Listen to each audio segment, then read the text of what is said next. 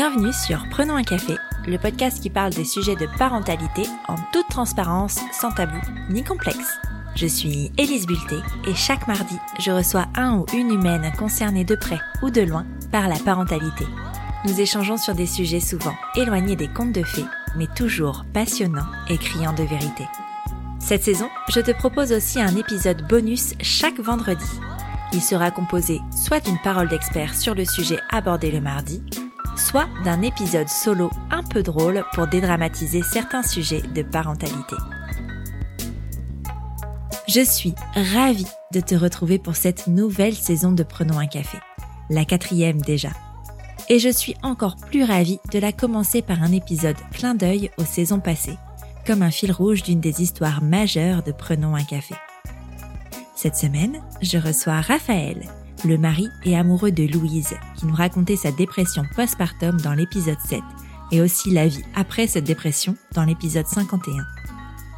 Après ces deux épisodes sur une partie importante de la vie de Louise, je sentais bien qu'il manquait une pièce au puzzle. Une pièce majeure et déterminante dans ce cheminement vers la guérison. Cette pièce, c'est Raphaël. Raphaël est le papa d'Isée, l'amoureux de Louise, et il a dû apprendre à devenir père en ayant l'impression de perdre celle avec qui il avait décidé de se lancer dans le grand bain de la parentalité. Accompagner une personne malade n'est jamais simple et je trouve qu'on n'en parle pas assez. Dans cet épisode, Raphaël nous raconte son parcours de père, sa vision de la dépression postpartum et ce qu'il a vécu lui face à la détresse de sa femme. Un moment riche en émotions et surtout plein d'amour. Tu pensais être seul à galérer? Mets tes écouteurs et prenons un café. Salut Raphaël. Salut Elise. Bienvenue sur Prenons un café. Euh, je suis ravie, moi, de te recevoir là euh, aujourd'hui. On se connaît dans la vraie vie. Tu n'as fait pas partie de la sphère Instagram et peut-être que les auditeurs et les auditrices ne te connaissent pas ou alors ont dû t'apercevoir peut-être à un moment. Est-ce que tu peux nous dire qui tu es Merci Elise en tout cas de partager ce podcast avec moi. Euh, donc moi je suis Raphaël, donc le, le, mari de Louise, plus connu sous le nom de Louisati. Donc là où vous avez dû me voir, c'est sur, sur son Instagram à elle, dans ses stories et puis ses images. Je suis donc euh, Lillois bah, l'adoption. Je partage ma vie donc avec euh, ma femme Louise et puis ma petite fille Isée. Voilà, donc euh, depuis bientôt, donc avec ma femme depuis bientôt 10 ans. Waouh, ça passe vite. Hein? Ça passe vite, oui. Je vais te poser la question traditionnelle que je pose toujours sur Prenons un café. Est-ce que tu as toujours voulu être papa? Alors, pas du tout, puisque pour être totalement transparent, au tout début et même quand on s'est rencontré avec Louise, moi j'étais totalement anti-enfant. Donc c'était quelque chose qui, qui, qui, me faisait peur. J'y voyais euh, que des contraintes et, euh, et donc j'étais pas du tout dans ce projet-là. Euh, j'étais même allé jusqu'à regarder pour des hôtels sans enfants et tout ça, donc tu vois un petit peu l'extrême. Ouais, donc tu voulais pas de contact avec les enfants du tout. Non, non, non, j'y voyais pas du tout de, voilà, je voyais pas du tout que ça pouvait apporter. Et vous aviez des amis ou de la famille autour de vous qui avaient des enfants? Oui, notamment mon frère qui en a eu assez tôt, mon grand frère. Et euh, pareil, ça m'avait pas du tout donné envie euh, d'en avoir. Donc euh, non, non, c'était pas du tout un, projet. Et puis après, la réflexion, enfin le, le, projet est venu un petit peu naturellement, je dirais. D'abord parce que quand on est bien avec quelqu'un, on peut avoir, et moi c'était le cas en tout cas, on a eu envie de fonder une famille, voilà, parce qu'on on disait que c'était un beau projet, mais parce qu'on est tous les deux et parce que c'est notre situation à nous. Donc chacun est différent. Et du coup, c'est en en parlant, c'est en y réfléchissant, qu'on a eu envie euh, voilà, d'aller, euh, dans cette direction, sachant que euh, moi, ça m'a pris du temps quand même de changer. Et j'avais quand même beaucoup de peur aussi sur, sur la paternité, sur le changement de vie, le fait d'être à trois, etc. Ça m'a quand même pas mal questionné, on va dire, avant de faire le grand saut. Et puis voilà, et aujourd'hui, on a une petite fille de trois ans, zéro regret. Et, c'est clair que c'était, voilà, si c'était à refaire, je le referais sans hésiter. Qu'est-ce qui te faisait peur dans la paternité? Le fait déjà d'être à trois de ne plus avoir cette relation juste euh, bah, moi et, Louise. Je disais ça, ça peut peut-être casser quelque chose. Les contraintes, le fait d'avoir après euh, la scolarité, euh, les vacances scolaires, tout ça. je me disais mais c'est pas possible de partir avec des vacances calées pendant 10 ans, etc. Et puis j'avais des modèles autour de moi, on va dire de parentalité, qui me correspondaient pas et sur lesquels je me projetais pas du tout. Donc je me disais mais si c'est ça la parentalité, j'ai pas du tout envie d'y aller. Et en fait, la parentalité, elle est propre à nous-mêmes. C'est nous qui la construisons et chacun est différent. Et, Et ça n'a rien à voir entre ce que font les autres et ce que nous on fait. Et, c'est ça qui change en fait la, donne. C'est que et c'est ça qui, qui fait qu'on on est bien et qu'on peut s'épanouir dans une vie de famille, même avec des contraintes, puisqu'il y a quand même des contraintes, il ne faut pas le, nier. Donc voilà, c'est ça. Donc finalement, vous décidez de vous lancer dans cette aventure. On a l'histoire du côté de Louise, euh, de cette histoire de, parentalité, de maternité. Euh, là, aujourd'hui, on va partir de ton côté à toi parce que euh, la naissance de votre fille s'est pas passée comme on aurait pu l'imaginer parce que Louise a, a fait une dépression prénatale et postpartum. Et en fait, moi, j'avais envie de faire cet épisode avec toi pour qu'on que tu puisses nous, nous, raconter en fait ta vision des choses, la vision d'un conjoint, la vision d'un père, quand l'autre partie, quand la personne qu'on aime en fait est plus elle-même, parce que c'est une épreuve, parce que j'imagine que, enfin, pour le coup, pour avoir pas accompagné la dépression postpartum, mais pour avoir accompagné quelqu'un qui était en, en difficulté sur le, côté santé mentale, c'est compliqué. C'est difficile d'être cet accompagnant-là et j'avais envie justement de rendre un peu hommage aux personnes qui accompagnent. Euh, donc Louise tombe enceinte. Qu'est-ce que tu ressens toi à ce moment-là? Au moment où elle tombe enceinte, quand Isée s'installe, comment ça se passe pour toi? Est-ce que tu te sens père tout de suite? Est-ce que ça te fait flipper? Enfin, comment ça se passe? Non, on se sent pas père tout de suite. Moi, je me suis senti père le jour où elle est arrivée. Ouais. le jour de la naissance. Et avant, qu'est-ce que j'ai ressenti? Bah, Évidemment de la joie, mais beaucoup de stress. Ouais, ça te stressait? Ouais, ça me stressait beaucoup parce que je me suis dit, je vais pas être à la hauteur, je vais pas savoir comment faire, euh, peut-être qu'on va avoir des, problèmes, euh, peut-être que la naissance va mal se passer, peut-être qu'on aura euh, voilà, plein, plein de questionnements sur, sur ça. Donc j'étais très stressé. Par contre, l'approche que j'avais, moi, c'était un peu quand même de me laisser porter, parce que si je me suis si je commence à regarder partout des informations sur la parentalité, sur les naissances, les catastrophes de naissance, etc., et je vais paniquer. Donc je me suis dit, je vais plutôt laisser les choses se faire naturellement, voir euh, comment ça arrive et, comment on peut gérer au mieux. Et Louise, à l'inverse, elle, est allée dans euh, la recherche d'informations, mais extrême, on va dire, euh, voilà, où elle toutes les informations possibles, toutes les émissions possibles, etc. Et moi, j'étais pas dans cette approche-là. évidemment, on partageait ces sujets-là ensemble, donc j'ai appris des choses et je me suis aussi fixé des idées, des opinions, etc. Mais moi, j'étais plus dans l'approche. Bon, maintenant, on va, on va essayer de prendre un peu de recul, voir comment ça arrive et essayer de le gérer au mieux au jour le jour. Voilà. Est-ce que tu avais une préférence entre le fait d'avoir une petite fille ou un petit garçon? Ah, Aucune. Non, ça t'a jamais questionné de ce rapport-là? Non, jamais, jamais, jamais eu de préférence. Pourtant, j'ai eu que des frères, mais non, ça t'a pas fait parce que vous avez, je me souviens plus si vous avez, vous connaissiez le sexe disait avant sa naissance. Euh, oui. Ouais. Et quand tu as su que c'était une petite fille, ça t'a pas. Euh, j'ai trouvé ça très chouette. Ça aurait été un petit garçon, j'aurais aussi trouvé ça très chouette. Voilà. Mais c'est vrai que quand on est dans la, avant la naissance, en fait, il y a une très grande différence entre la, mère qui porte l'enfant et le père qui est à côté. Parce qu'en fait, la maman, elle subit des changements considérables, euh, que ce soit physique ou psychologique. Et c'est vrai que nous, à côté, tant que l'enfant n'est pas là, entre guillemets, on a plus de mal à, à, concevoir qu'on va être on va être père. Enfin, en tout cas, moi, c'était mon ressenti. Louise nous disait qu'elle n'avait pas euh, aimé sa grossesse, qu'elle aimait pas ça, être enceinte. Comment toi, tu l'as vécu? Parce qu'il y avait déjà les symptômes de dépression qui étaient là Est-ce que tu as trouvé qu'il y avait un changement chez elle? Et comment toi, tu l'as vécu? Moi, je l'ai pas très bien vécu parce que je voyais que Louise, bah, elle allait pas très bien euh, pendant certains moments et je, me disais, bah, j'ai pas de, je suis un peu désarmé face à cette situation, je sais pas trop quoi faire, à part l'aider du mieux que je peux, euh, être présent, la réconforter, la rassurer, tout ça. Je, en fait, on ne sait pas trop quoi faire. C'est ça le truc. Euh, on ne sait pas trop vers qui se tourner, qu'est-ce qu'il faut faire, euh, est-ce qu'il y a des spécialistes qui peuvent nous aider, etc. C'était un peu ça le, problème que j'ai rencontré, c'est un peu désarmé. Après, j'ai vu aussi que voilà, au niveau euh, alimentation, tout ça, ça, ça partait voilà, dans tous les sens. Je voyais que ça allait pas, je voyais que voilà, mais moi, je faisais du mieux que je pouvais avec les éléments que je connaissais à ce moment-là voilà, j'aurais peut-être pu faire mieux, j'aurais peut-être pu, on peut toujours avec le recul faire, on peut voilà, tout faire, on peut tout refaire. Mais je voyais que ça allait pas. Après, je pensais pas que ça allait aussi mal que ça. Voilà, je pense que on, peut sous-estimer aussi euh, ça et parce que aussi, euh, voilà, Louise, elle, voulait peut-être pas aussi tout partager et elle voulait essayer de, passer au-dessus de cette épreuve-là aussi seule sur certains moments. Donc, euh, donc voilà. Isée arrive. Le jour de la naissance. Comment tu le vis, toi, cet accouchement et l'arrivée d'Isée alors l'accouchement, il il s'est pas du tout passé comme comme c'était prévu, et c'est aussi ça qui a déclenché pas mal de choses aussi. Hein. C'est que voilà, moi je j'avais pas d'attente particulière entre guillemets. Je je me, je, me, suis dit on est bien encadré, on est dans les services euh, médicaux spécialisés, donc il y a, y a, aucun souci.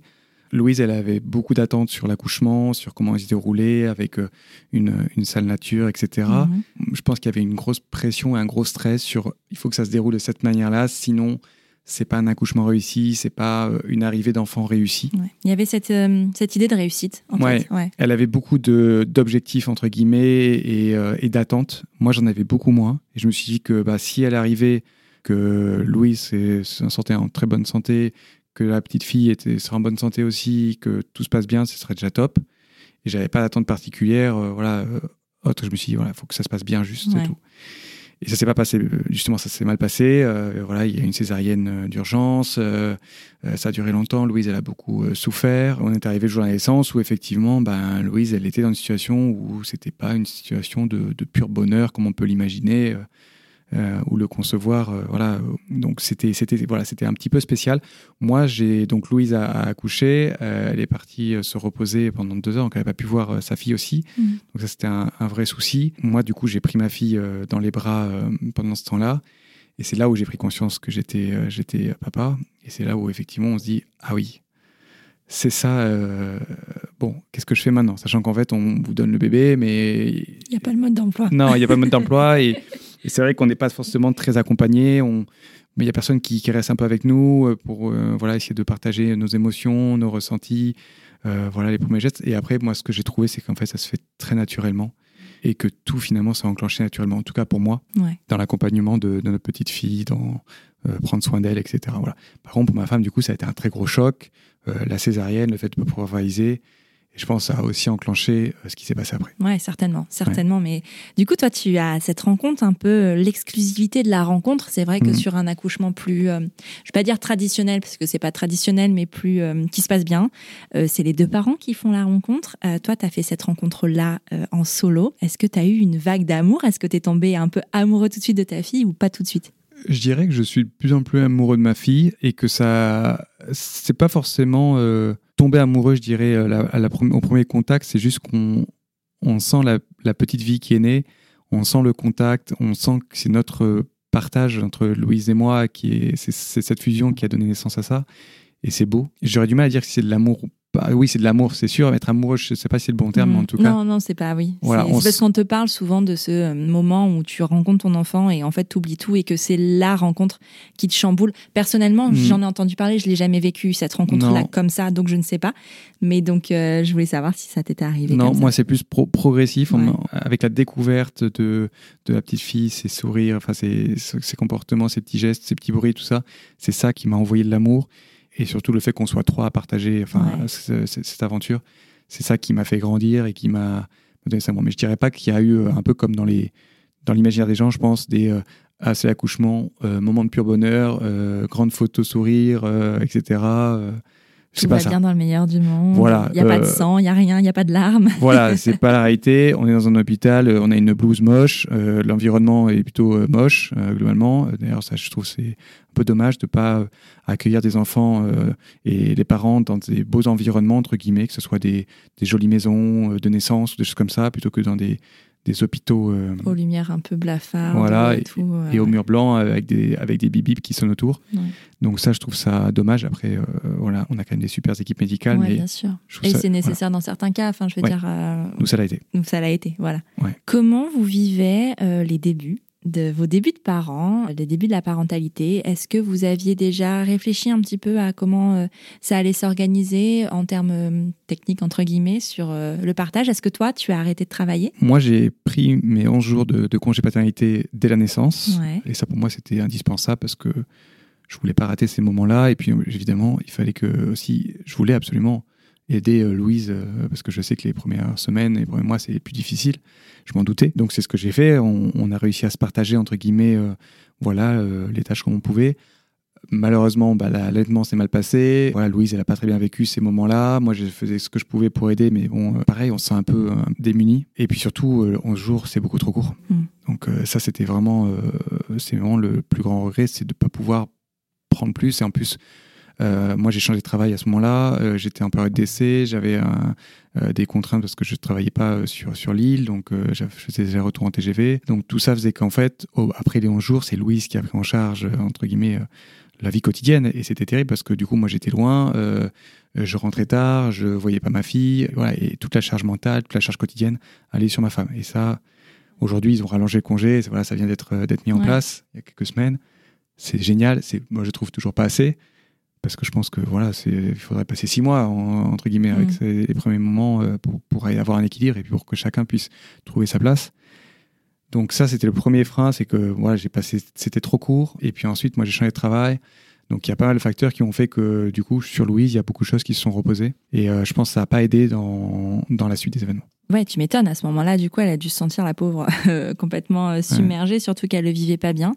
À quel moment tu t'es rendu compte qu'il y avait quelque chose qui n'allait vraiment pas? Bah assez rapidement parce qu'il y avait des fois où elle se mettait à pleurer euh, elle, se mettait à dire ça va pas, ça va pas et en fait je comprenais pas. Je me disais mais qu'est-ce qui va pas? On, Iselle est en bonne santé, toi tu es en bonne santé. On n'a pas de problème matériel. Euh. C'était sur le plan technique en fait que tu voyais les choses où tout va bien. Voilà, et c'était un peu un peu trop technique peut-être justement, mais euh, je disais qu'est-ce qui peut pas aller? Bon, il y a des chutes d'hormones, etc. Donc je me disais bon, au début c'est normal, mais c'est vrai qu'au bout de trois semaines, un mois, deux mois, quand on voit que ça va toujours pas, bah là je me suis quand même inquiété. Je me dis qu'est-ce que je peux faire? Et j'ai pas eu le réflexe d'aller me dire il faut qu'on aille, je l'accompagne chez un spécialiste, il faut que je l'aide là-dessus dans cette démarche. Et j'ai pas eu ce réflexe-là. Moi, j'ai pensé qu'en étant plus présent, en essayant de plus m'impliquer, je pourrais euh, renverser la vapeur. Et c'était pas le cas. Après, bon, j'ai rechangé de travail, j'ai pu avoir un peu plus de flexibilité, j'ai pu euh, voilà, être plus présent, etc. Mais ça a quand même pris plusieurs mois.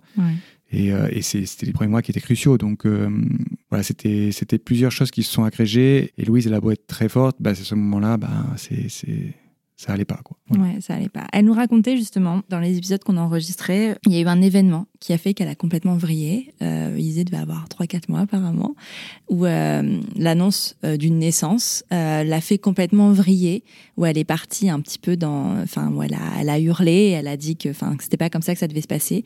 Comment tu l'as vécu toi ça? Moi, c'est difficile de voir, de constater, d'être devant les faits, de voir Louise comme ça, parce que pour moi, le recul que j'ai, et je suis un peu, je dirais, cartésien, mais effectivement, elle, voyait des gens avoir des enfants et que tout se passait bien. Et en gros, c'était un peu comme, euh, comme euh, la, la, love story d'Instagram. Et c'est vrai qu'elle, du coup, ça la faisait euh, mais, partir en, dans des situations où, de pleurs et me dire pourquoi moi j'ai pas eu ça, pourquoi les autres ils ont ça, alors qu'elle, c'est une méchante personne, c'est pas une bonne personne. Moi, je suis quand même quelque chose de quelqu'un de bien. C'est pas normal et tout ça. Et c'est là où, où ça vrillait. Et moi, je me disais, mais on peut pas se projeter comme ça. Et puis, chaque situation est différente. Et puis, nous, regarde, tout va bien, euh, la petite va bien, toi, tu vas bien. C'est pas parce que l'accouchement s'est mal passé, qu'il y a eu, que c'était pas exactement comme on l'imaginait, qu'aujourd'hui, ça peut pas être bien, etc. Mais je pense pas que ce soit les bons arguments et je pense pas que c'est, voilà, c'était ce qu'il fallait apporter comme réponse. Mais c'est comme ça, moi, je l'ai vécu. Et je me disais, mais pourquoi on va regarder toujours ailleurs ce qui se passe et alors qu'il suffit juste de, profiter de nos moments. Quoi. Ouais.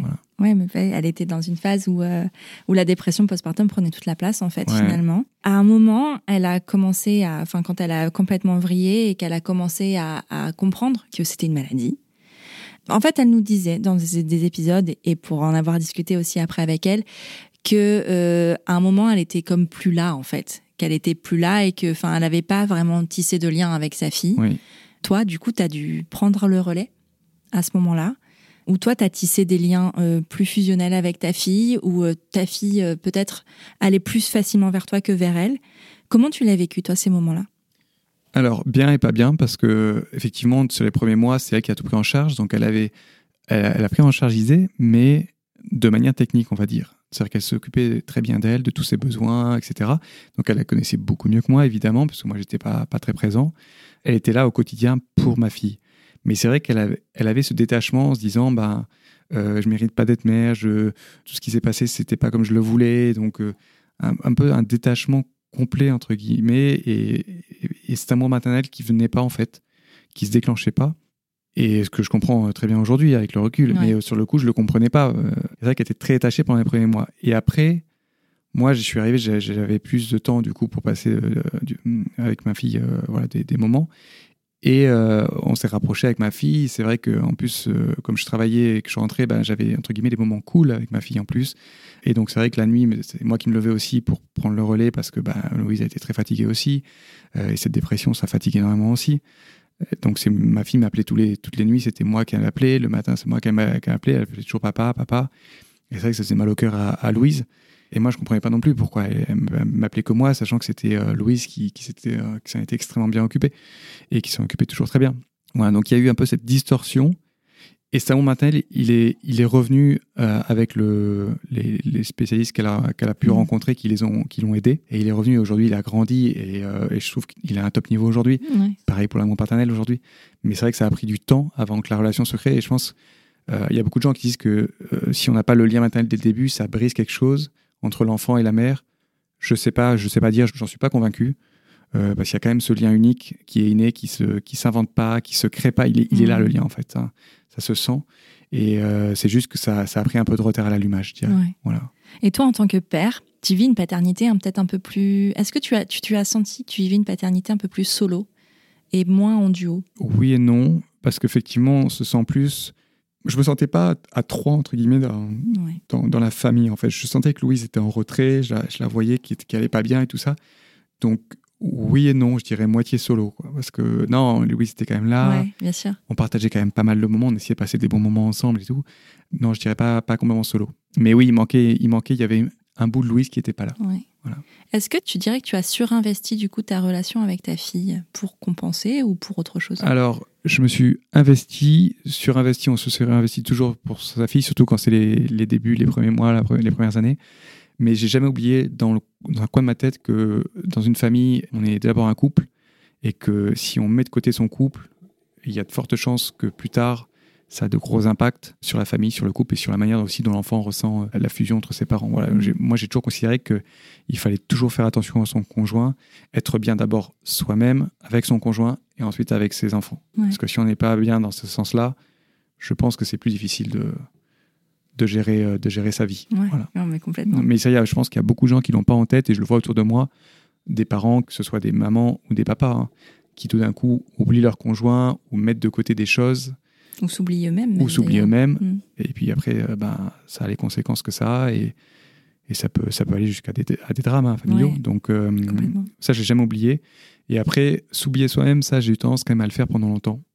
Mais ça, c'est aussi un conseil, je pense, euh, qu'on donne pas assez souvent aux, parents, que ce soit les mamans ou les papas, c'est prendre du temps pour soi. Et moi, j'ai pas vu aussi que Louise, elle avait besoin de temps pour elle. Et ça, je pense, ça, si j'avais pu comprendre ça très vite, ben, j'aurais, j'aurais pris des moments pour elle ou qu'elle puisse faire euh, des choses de son côté, rien que faire des coupures, prendre du temps pour soi. je pense que ça l'aurait beaucoup aidé. Quoi. Et même aujourd'hui, trois ans, voilà, Isée va avoir trois ans.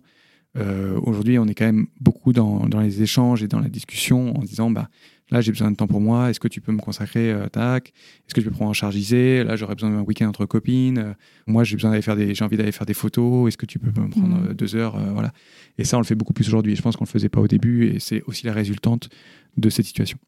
Voilà, et de ce qui s'est passé. Tu nous disais au début que hum, tu n'avais pas eu ce désir de paternité, que pour toi, tu ne voulais pas d'enfant. Est-ce que cet épisode de dépression, à un moment, t'a fait regretter d'être, de t'être lancé dans la paternité? Non, j'ai jamais regretté de m'être lancé parce que je savais qu'avec Louis, ce serait fantastique. Je me suis juste posé la question au moment de me dire est-ce que son état, il va revenir un jour entre guillemets, est-ce que je vais revenir sur, euh, je vais re-rencontrer la Louise que je connais? Ou est-ce qu'elle va rester dans cette situation euh, bah, un peu dramatique pour elle quoi. Et euh, en me disant mais moi à côté je pédale dans le vide sans savoir quoi faire quoi. Mm. voilà. et je, me suis dit non elle est forte elle est solide c'est quelqu'un qui, qui lâche rien euh, elle a toujours dans sa vie su, su la, gérer au mieux elle sait rebondir elle sait prendre les choses en main. Et c'est une personnalité incroyable et je pense que je me suis au fond de moi et j'en étais convaincu. Je me suis c'est temporaire je sais pas combien de temps ça va durer mais il faut que ça tienne, voilà. Et il faut que ça dure, et elle va s'en sortir, voilà. Est-ce que tu as eu peur de la perdre quand même à un moment? Ah, Oui, oui, plus, plus d'une fois, oui. Ouais. Je me suis dit, euh, si elle va, elle va complètement craquer, euh, elle va partir, elle va plus supporter la situation, euh, voilà. Donc, oui, ça, ça m'est arrivé, ouais. Est-ce que tu te préparais à cette éventualité ou tu mettais ces idées-là de côté à chaque fois? Non, je les mettais pas de côté. Je me disais juste, allez, tiens, on va y arriver prends sur toi, essaie de la rassurer, sois confiant en l'avenir. voilà, ça peut arriver. Le, le problème, en fait, c'est que autour de nous, les gens, ils parlent jamais de leurs problèmes, en fait. globalement, leur couple, tout va bien jusqu'au jour où on apprend qu'ils divorcent ou, machin, ou qu'il y a tel problème ou tel les gens sont quand même, sont quand même assez, euh, on va dire, sélectifs dans leur euh, communication. Et moi, c'est vrai que par exemple au travail, ça m'arrive souvent de parler des, problèmes qu'on peut avoir ou même avec Isée. Et des fois, j'ai des réflexions en me disant, bah, ah oui, tu, tu, parles que des choses négatives. Et je dis non, je vous parle aussi des choses incroyables. Ça, vous retenez que le négatif. Et parce que je veux pas non plus vous faire croire, et notamment parce que j'ai des collègues, par exemple, qui vont être futurs papas ou qui aimeraient l'être, et qui pensent que c'est juste euh, une aventure hyper facile où il se passe rien. Voilà. et en gros, c'est comme un, euh, comme un électrocardiogramme, où en gros c'est une ligne droite et, voilà. c'est une suite logique des choses en fait. Il y a beaucoup de personnes qui pensent ça, enfin que ouais, que c'est une suite logique. On est en couple, on a un enfant, euh, on achète une voiture, on achète une maison en banlieue, on a un chien, ou comme ça, voilà. Et en fait, c'est pas ça. Et c'est une erreur de se dire c'est linéaire, c'est normal, c'est la logique des choses, etc. C'est pas la logique des choses, c'est un souhait. Nous, Isée, on l'a voulu.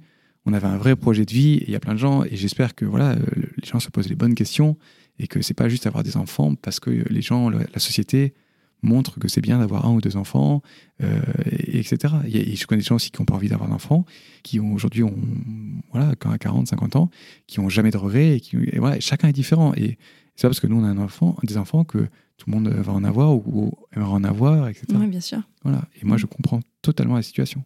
En fait, oui, c'est vrai. Et c'est important ce que tu dis, hein, c'est que la, la parentalité, c'est pas hum, quelque chose d'inné. C'est ce qu'on dit, c'est que c'est naturel et que c'est instinctif. Mais mm. moi, je ne crois pas. Je pense que vraiment, ça devrait se réfléchir comme un projet, en fait, comme hum, avec toutes les conséquences. Tu sais, quand tu euh, quand achètes une maison, quand tu fais, quand as un nouveau job, tu fais toujours le le pour et le contre et tu vois toujours l'aspect positif et négatif et tu fais la balance et tu prends ta décision en fonction.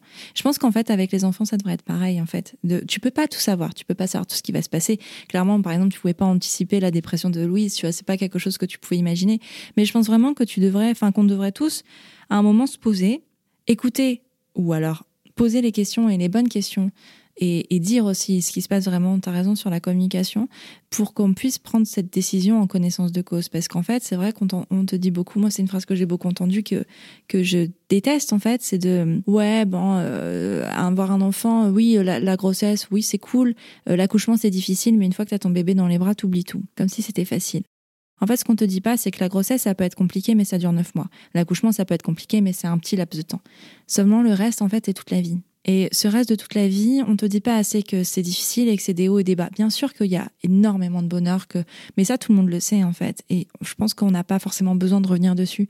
C'est que on a tous bien conscience que la parentalité c'est énormément de moments de bonheur, mais c'est aussi énormément de moments de détresse, de tristesse, de remise en question.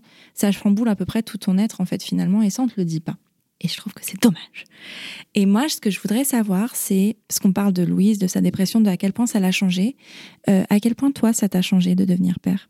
Euh, Je pense que déjà, j'ai grandi intérieurement. Et surtout, en fait, c'est à travers aussi, et ça, euh, je tire aussi mon chapeau à Louise, parce que c'est aussi à travers elle, sa dépression, son accompagnement dans, justement, dans, dans cette remontée de la pente, et ensuite le coaching personnel, le développement personnel qu'elle a suivi c'est toute cette trajectoire où moi j'ai été emporté euh, dans, cette trajectoire de développement, de mieux-être, euh, de remise en question, euh, de questionnement sur, sur soi-même, etc. Tous ces, changements, en fait, en fait, ils ont été portés, on, les a portés ensemble, elle, de manière directe, parce que c'est elle qui, qui, menait le coaching, qui pour elle, qui grandissait elle-même, qui arrivait à résoudre ses problèmes, à traiter des vieux dossiers, parce que souvent, hein, ce qui ressort dans la dépression, c'est des dossiers anciens, hein. c'est l'enfance, la relation à, à sa mère ou à son père, etc.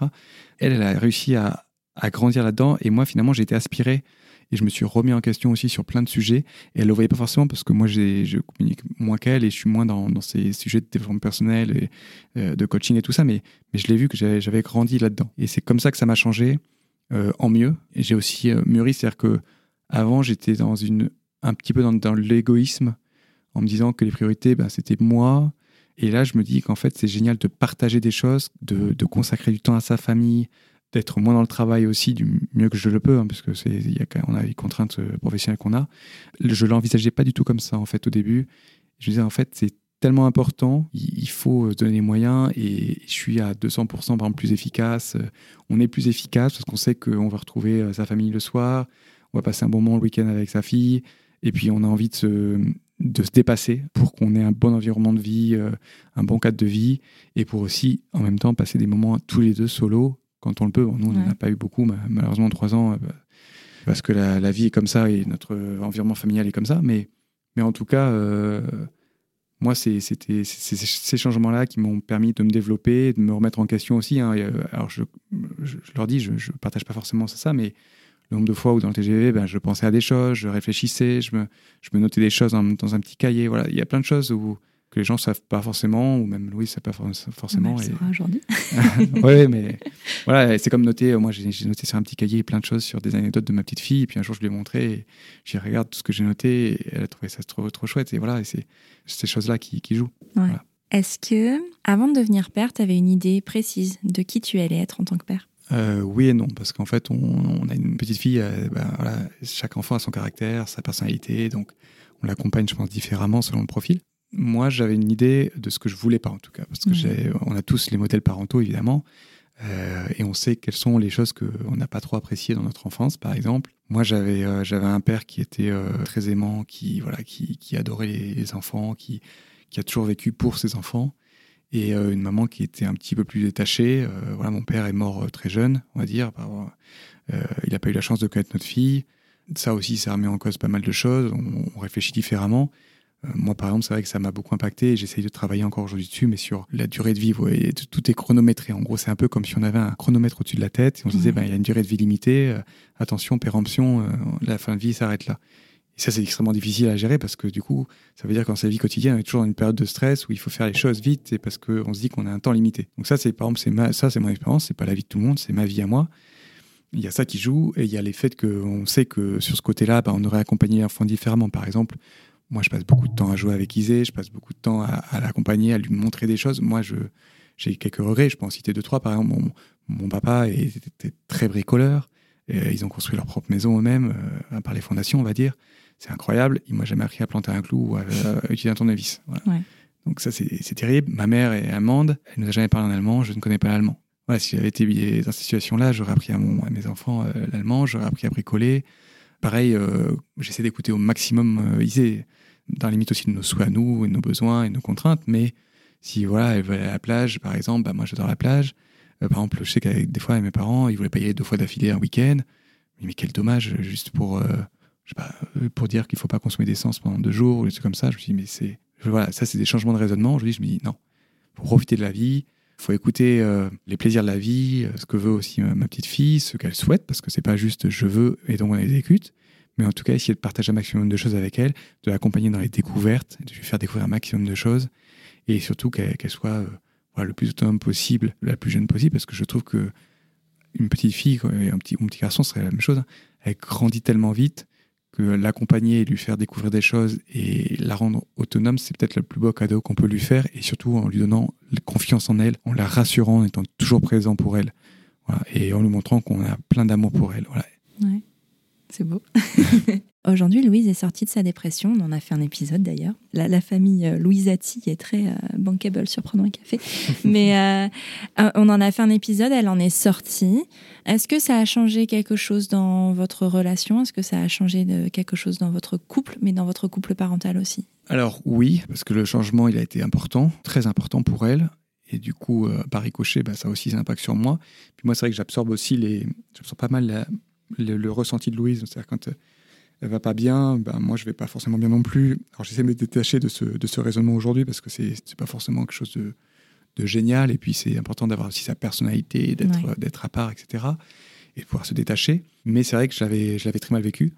Et euh, aujourd'hui, je vois qu'elle va mieux et ça se ressent aujourd'hui dans notre relation. Après, ça a eu des conséquences parce que du coup, elle a remis en cause pas mal de choses. Il y a pas mal de choses qui ont changé. Et c'est aussi ça qui nous a poussé à faire un coaching euh, euh, de couple voilà, il y a plein de gens aussi qui. Et moi, le premier, je me disais, un coaching de couple, c'est vraiment quand, quand on est au, au, bord du précipice, pour des gens qui ont des problèmes parce qu'ils sont mal trouvés, ou parce que, je sais pas, ils ont eu des enfants alors qu'ils n'en voulaient pas, ou parce que, voilà, enfin, des trajectoires de vie différentes, je sais pas. Je disais, ça, c'était un peu l'échec pour moi de, de faire ah un coaching. Ouais, je, je, vais, je vais y aller comme ça. Et en fait, pas du tout, parce qu'on a eu une, super coach, on a eu, on a dit des choses qu'on se serait, je pense, jamais dit s'il n'y avait pas eu un tiers neutre qui nous avait accompagnés euh, dans, dans le changement.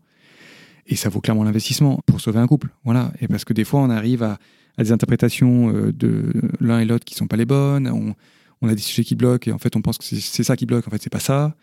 Et c'est hyper important d'avoir de, des ballons entre guillemets, de crever le ballon qui nous empêche de nous réunir, par exemple. Voilà. Et et ça, le coaching de couple, je recommande clairement si, si un jour on voit que ça va pas, ou même avant, avant, même avant ça aille pas. Voilà. Pas forcément attendre que d'être au bord du. Exactement. De dire, bah voilà, il faut qu'on se fasse accompagner parce que là, on n'arrive plus à communiquer de la bonne manière. Euh, il y a des sujets qui sont trop importants.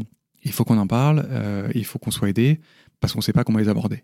Il y a des spécialistes, c'est comme les, les thérapies, euh, c'est comme les spécialistes que, que Louise a pu voir. les psychologues, les psychothérapeutes. Enfin, il y a plein de spécialités en fonction de, ce dont on a besoin. Et moi, je ne peux pas remplacer ces gens-là. Et puis Louise, elle leur dit pas la même chose que moi.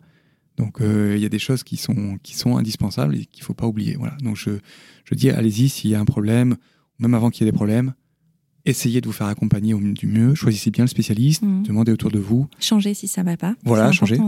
Il faut pas hésiter. Euh, si vous vous sentez pas à l'aise, si c'est pas la bonne personne, faut changer. Et voilà, et allez-y, attendez pas que les choses soient euh, arrivent à un, niveau de maturité trop important.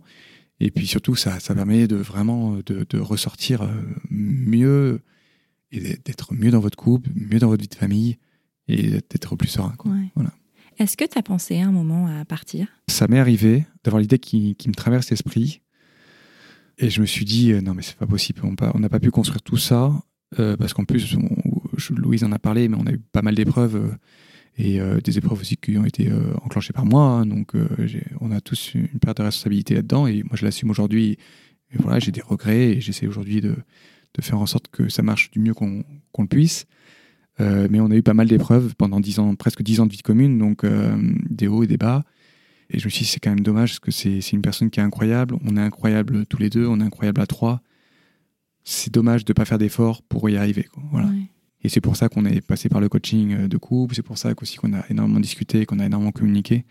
Et que moi, j'ai compris aussi l'importance de la communication parce que je suis quelqu'un de, de très quand même réservé. Je, en termes d'émotion, moi, j'ai une, éducation je sais pas, sans sentiment, sans émotion, mais ma mère, euh, voilà, elle, est, très froide. Hein. On, on s'embrasse pas dans la famille, on se fait pas des gros câlins, on s'est jamais dit je t'aime, euh, ni mon père, ni ma mère. Euh. Il y, a, beaucoup voilà, de situations qui, font aussi qu'aujourd'hui, moi, j'ai une personnalité qui est pas celle de Louise, et c'est pas facile à changer. Hein. Donc, même si on, sait qu'il y a des choses à changer, voilà. Donc, j'essaye aujourd'hui, en tout cas, d'être une meilleure personne et d'éviter ces, écueils-là. Mais et voilà. aujourd'hui, je pense qu'on est passé à travers les plus grosses étapes. L'orage est passé. Et le, ciel bleu, bah, je trouve qu'il est, il est bien bleu. Euh, il y, a, il y, a, toujours des nuages qui passent à droite à gauche. on est en juillet à Lille quand même, c'est pas si bleu. là, c'est plus, on est plus en mode inondation que autre chose. Mais, mais en tout cas, c'est ça qu'aujourd'hui que, que, je veux. Et puis, euh, on sait la vie qu'on a envie, on a des projets euh, super. On sait qu'on a quand même eu une, dix ans de, de, chouette vie et plein de beaux souvenirs. Donc, donc voilà, si, si, on sait que c'est avec la bonne personne, voilà, il faut, faut, moi, euh, Louise, euh, pour l'anecdote, elle, a déjà raconté, mais quand euh, on s'est rencontrés, en gros, le lendemain, elle savait que moi, j'étais la personne de sa vie, l'homme de sa vie. Moi, c'est pas le cas. Je ne savais pas à ce moment-là, parce qu'il me faut du recul, parce que je suis cartésien, parce que voilà. Mais, mais, mais je l'ai su, voilà, quelques moments clés qui m'ont fait comprendre que c'était ça. Et c'est pour ça que j'ai eu envie aussi qu'on se marie, parce que moi, j'étais aussi anti-mariage. Hein. Ah ouais? Ouais, anti-enfant, anti-mariage. Et, et pourtant, je me suis dit, mais quelle belle aventure, ce serait tellement dommage qu'on ne partage pas cet amour avec, euh, avec nos amis et notre famille, nos proches, euh, et qu'on fasse quelque chose qui nous ressemble, encore une fois. Voilà. Donc voilà, mais accrochez-vous, si vous savez que c'est la bonne personne, qu'il faut faire les efforts, bah faites les efforts parce que ça, ça coûte, hein. c'est un investissement personnel, c'est un investissement euh, financier, c'est un investissement sur le long terme. Et, et surtout, c'est difficile de se remettre en cause en permanence, entre guillemets. Mmh. Mais faites-le. Et puis après, si malheureusement euh, ces échanges, ces communications, ces coachings, ça aboutit sur des, constats, pas d'échec, mais de d'incompatibilité. J'ai envie de dire aussi, des fois, la meilleure solution, ben, c'est de c'est de se séparer. Hein. C'est triste à dire, mais ouais, mais c'est pas grave en fait. Parfois, c'est meilleure solution en fait. Enfin, même pour, euh, j'ai fait un épisode sur prenant un café sur ça où euh, justement on parlait de la séparation qui, dans certains cas, est plus bénéfique pour tout le monde en fait, pour la famille, pour les enfants, pour le couple, enfin qui n'est plus un couple. Euh, plutôt que se déchirer de rester euh, pour les enfants ou pour d'autres raisons qui sont pas. Euh, enfin, je pars du principe qu'on reste en couple pour le couple, pour la personne avec qui on est et pas pour ce qu'on a construit. Parce qu'en fait, ce qu'on construit, c'est pas immuable. Enfin, c'est pas. Enfin, on n'est pas obligé de le garder toute la vie. C'est pas parce qu'aujourd'hui on est à un endroit T, à un instant T, dans une vie telle qu'on est obligé de la garder toute la vie, en fait. C'est pas, c'est pas grave et c'est pas un problème. Moi, j'ai une question à te poser. Est-ce que tu envisages euh, un deuxième enfant? Est-ce que tu en as envie?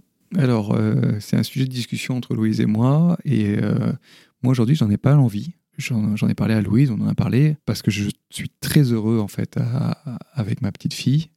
Et je trouve qu'on a réussi à retrouver un équilibre qu'on avait un peu perdu avec la dépression postpartum, avec mes changements de travail, etc. Enfin, tous les, tous les chamboulements qu'amène un enfant.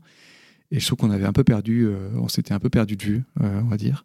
Et euh, c'est un peu fort comme terme, mais je dirais qu'on s'est retrouvé, qu'aujourd'hui on a, on a réussi à trouver une balance qui est super.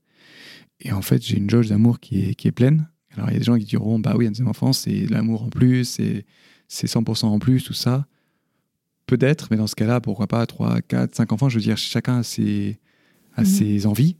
Et moi, c'est vrai que je trouve qu'on a voilà, cette équipe qui est top et j'éprouve pas le besoin euh, d'avoir euh, d'avoir un deuxième enfant. Et je trouve que il y a un truc qui est magique avec euh, un premier enfant c'est qu'on lui fait découvrir des choses pour la première fois. On lui fait découvrir les odeurs les couleurs les animaux la la mer tout. En fait tout est une première fois et c'est magique et je trouve que si avoir un deuxième enfant bah, il y aura plus cette magie parce qu'on sait aussi on sait comment c'est d'avoir un enfant on sait comment c'est de l'accompagner, de l'avoir marcher à quatre pattes, marcher tout court, euh, tout ça. Et il y, aura plus cette petite étincelle, je trouve. Et voilà, et c'est un avis qui est très personnel et euh, c'est évidemment à discuter. C'est un sujet de conjoint, de couple. Bien sûr.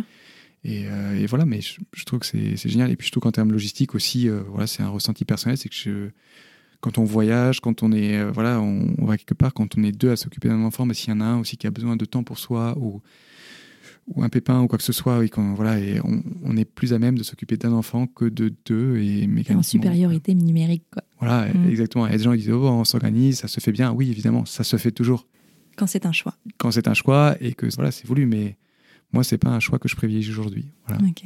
Merci beaucoup Raphaël pour, euh, pour cet échange, pour, euh, pour ton honnêteté, pour ta transparence. Je pense que c'est euh, un épisode qui va aider pas mal de conjoints, de conjointes aussi, qui, qui traverseraient cette épreuve de couple, parce que c'en est, est une. C'est une vraie épreuve, que ce soit la dépression postpartum ou la dépression hors parentalité ou hors postpartum, enfin je veux dire. C'est compliqué. Merci de d'avoir été ouais aussi transparent, de d'avoir été aussi sincère. C'était un très chouette moment et que j'ai beaucoup apprécié. Merci Elise. aussi, moi aussi, j'ai beaucoup apprécié ce moment. Euh, et je pense que c'est important de partager les, des, sujets en toute transparence et, euh, et de dire ce qu'on ressent parce qu'il y a plein de gens qui n'en parlent pas. Et voilà, et en tout cas, moi j'ai la chance d'être euh, avec une maman entrepreneuse, courageuse, ambitieuse, aimante. Et voilà, c'est une personne incroyable qui, à qui je partage la vie. Et je souhaite en tout cas à tout le monde d'avoir la, la, même chose. Euh, parce que moi j'ai beaucoup de chance. Et puis bah, n'hésitez pas à partager autour de vous tous ces sujets-là, euh, autour de podcasts, mais autour aussi de en famille, en famille, entre amis, voilà, mm. en couple. Voilà, n'hésitez pas parce que c'est vraiment euh, c'est vraiment super de pouvoir de pouvoir partager ça. Voilà, merci en tout cas de m'avoir fait partager ça avec tes on dit suiveurs, mes auditeurs, tes auditeurs, voilà. merci, merci beaucoup, puis à bientôt. Merci. J'espère que ce nouvel épisode t'a plu. Si c'est le cas, je t'invite à mettre des étoiles et des commentaires sur Apple Podcast ou iTunes pour m'aider à mettre en avant le podcast. Tu peux aussi partager l'épisode sur tes réseaux sociaux, en parler autour de toi, bref, faire en sorte que Prenons un café soit connu du plus grand nombre. Tu peux aussi soutenir Prenons un café sur Tipeee. J'ai très envie d'emmener le podcast encore plus loin, mais pour ça, j'ai besoin de toi.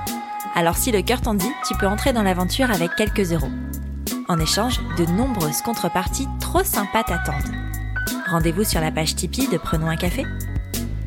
Tu es sur Prenons un café, le podcast qui parle des sujets de parentalité en toute transparence, sans tabou ni complexe. Je te retrouve vendredi pour une parole d'expert à propos de la dépression postpartum et mardi prochain pour un nouveau témoignage.